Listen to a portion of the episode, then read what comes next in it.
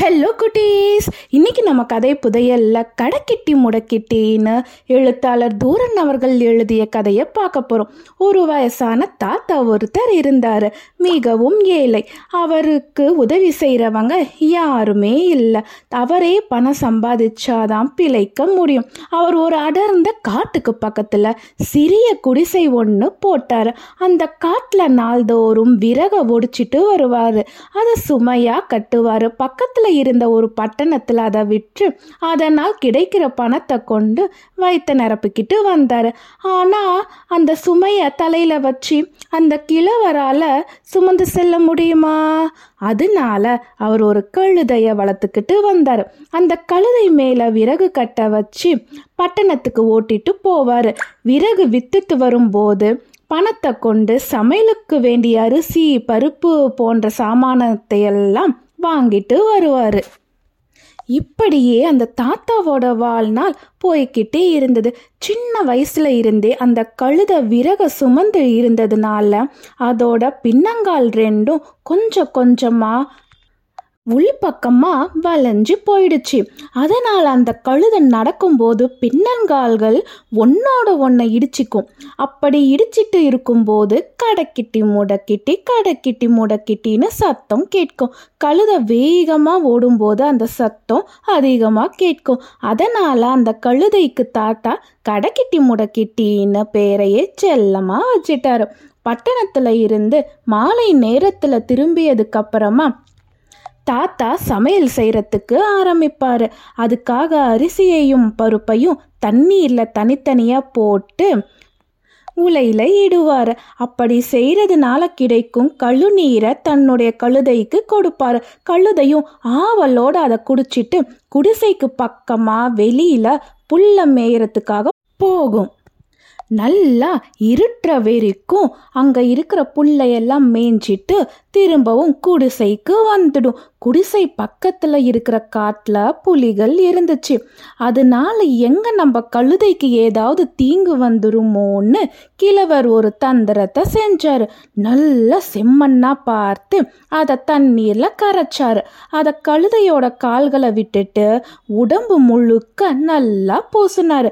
பச்சை தழைகளையெல்லாம் கசக்கி கழுதையோட கால்களுக்கும் முகத்துக்கும் பச்சை பசேல்னு சாயத்தை தீட்டினார்.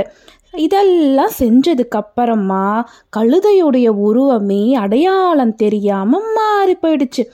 ஏதோ ஒரு வினோதமான விலங்கு போல அது காட்சி கொடுத்தது. சாயம் கொஞ்சம் மங்கும் போது மறுபடியும் சாயம் அடிக்க ஆரம்பிச்சிருவார். இந்த மாதிரி செஞ்சதுக்கப்புறமா பயம் இல்லாமல் கழுதையை கிழவர் மேய விட்டார். இருந்தாலும் கழுதை காட்டுக்குள்ளார அதிக தூரம் செல்லாமலும் அதிக நேரம் இருட்டில் வெளியில் இருக்காம குடிசைக்கு வந்துடணும்னு அவர் பழக்கி வச்சிருந்தார். இப்படி கழுதைக்கு எந்தவித தீங்கும் வராமல் காலம் ஓடிக்கிட்டே இருந்தது. ஒரு நாள் கழுதைக்கு காட்டுக்குள்ளே கொஞ்சம் நுழைஞ்சா பசும்புல் நிறைய கிடைக்கும் அப்படின்னு தோணுனது. நம்ம காட்டுக்குள்ளார போய் பசும்புல் எல்லாம் நல்லா மேஞ்சிட்டு சீக்கிரம் குடிசைக்கு திரும்பிடலாம்னு நினச்சிக்கிட்டு காட்டுக்குள்ளார புகுந்து மேயறதுக்கு ஆரம்பிச்சிடு. உள்ளே போக போக பசும்புல் நிறையா வளர்ந்துருக்கிறத பார்த்தது. அதை மேய வேணுங்கிற பேராசையால் அது ரொம்ப தூரம் போயிடுச்சு. திடீர்னு சூரியன் மறைஞ்சி நல்லா இருட்ட தொடங்கினது. அந்த வேலையில் ஒரு புலி எதிரில் வந்தது. புல்ல மேய வேணுங்கிற பேராசையால் உயிருக்கே ஆபத்து வந்துடும் போல இருக்கே. இருந்தாலும் நடந்து போனதை நினச்சி வருத்தப்படுறதுல எந்த பயனும் இல்லைன்னு அதோட மனசில் பட்டது. அதனால் கடைக்கிட்டி முடக்கிட்டி தைரியத்தை இழக்காமல் புலிக்கிட்ட இருந்து தப்பணும்னு நினச்சிக்கிட்டே இருந்தது. புலி பலமுள்ளதாக இருந்தாலும் இயற்கையாகவே சந்தேக குணம் இருக்கிற மிருகம். இந்த சந்தேகமும் நம்ம கடைக்கிட்டி முடக்கிட்டிக்கு உதவியாக அமைஞ்சது. எதிரில் வந்த புலி கடைக்கிட்டி முடக்கிட்டி மேலே உடனே பாயாமல் சந்தேகத்தோட பார்த்தது. நான் பார்த்த விலங்குகளை போல இது இல்லையே, இது ஏதோ புது மாதிரியான விலங்கு போல இருக்கே. இதோட பேர் என்னவா இருக்கும்? இது என் மேலே பாஞ்சா ஒருவேளை ஆபத்தா முடியுமோ அப்படின்னு புலி யோசனை செஞ்சது. எதுக்கும் நம்ம பக்கத்துல போய் பேசி பார்ப்போம் அப்படின்னு மெதுவா நகர்ந்து வந்தது. சிவப்பு சாயமும் பச்சை சாயமும் கடைக்கிட்டி முடக்கிட்டிய புதியதொரு விலங்கா காட்டி இருந்தது.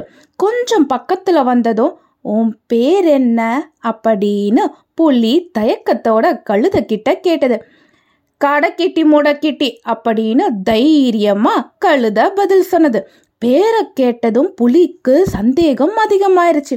இந்த மாதிரி பேரை நான் கேட்டதே இல்லையே, மானு மாடுன்னு பல வகை மிருகங்களை பற்றி கேள்விப்பட்டிருக்கேன், கடைக்கிட்டி முடக்கிட்டி புதுசா இருக்கே, இருந்தாலும் விசாரிப்போம் அப்படின்னு புலி தனக்குள்ளார தீர்மானம் செஞ்சது. உனக்கு அண்ணன் தம்பிகள் உண்டா அப்படின்னு புலி கேட்டுச்சு.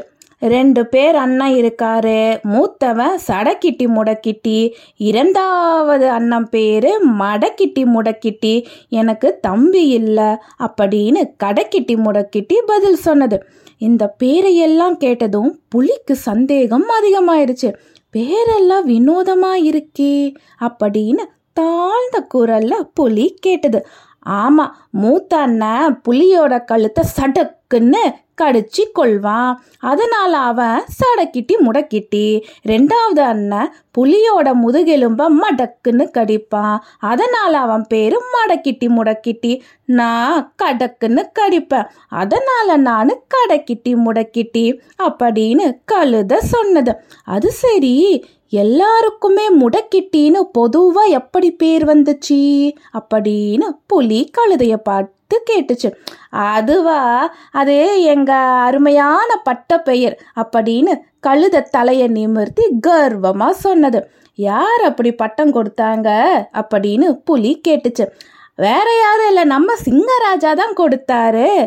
எதுக்காக உனக்கு அப்படிப்பட்ட பட்டத்தை கொடுத்தாருன்னு புலி கேட்டுச்சு. எல்லாம் எங்க வீர செயலை பத்தி தெரிஞ்சுக்கிட்டு தான் கொடுத்தாரு. மூத்தண்ண ஒரு நூறு புலிகளை சடக்குன்னு கடிச்சு கொண்டாரு, சின்ன அண்ணன் இருநூறு புலிகளை மடக்குன்னு கடிச்சாரு. நான் அவங்கள எல்லாம் மீறணும்னு இது வரைக்கும் இருநூற்று தொண்ணூற்றி ஒன்பது புலிகளை கடக்குன்னு கடிச்சு கொண்டு இருக்க, இன்னும் முன்னூறாகவே இல்லை.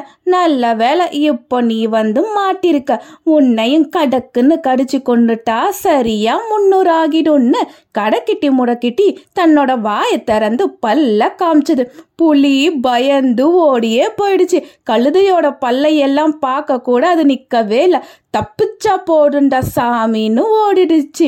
பசும்புல்லல் மேல் இருந்த பேராசையால உயிருக்கே ஆபத்து வந்துவிடும் போல இருந்தது. நல்ல வேலை, தைரியத்தை இழக்காம அறிவை பயன்படுத்தி தப்பிச்ச. இனிமேல் இவ்வளவு தூரம் வரவே மாட்ட அப்படின்னு நினைச்சுக்கிட்டே கிழவனுடைய குடிசையை நோக்கி வேகமா கழுத நடந்தது. அப்போது அதோட பின்னங்கால்கள் எப்படி சத்தம் போட்டது தெரியுமா? கடைக்கிட்டி முடக்கிட்டி, கடைக்கிட்டி முடக்கிட்டி. இந்த கதை உங்களுக்கு பிடிச்சிருந்தா குட்டீஸ், பாய்.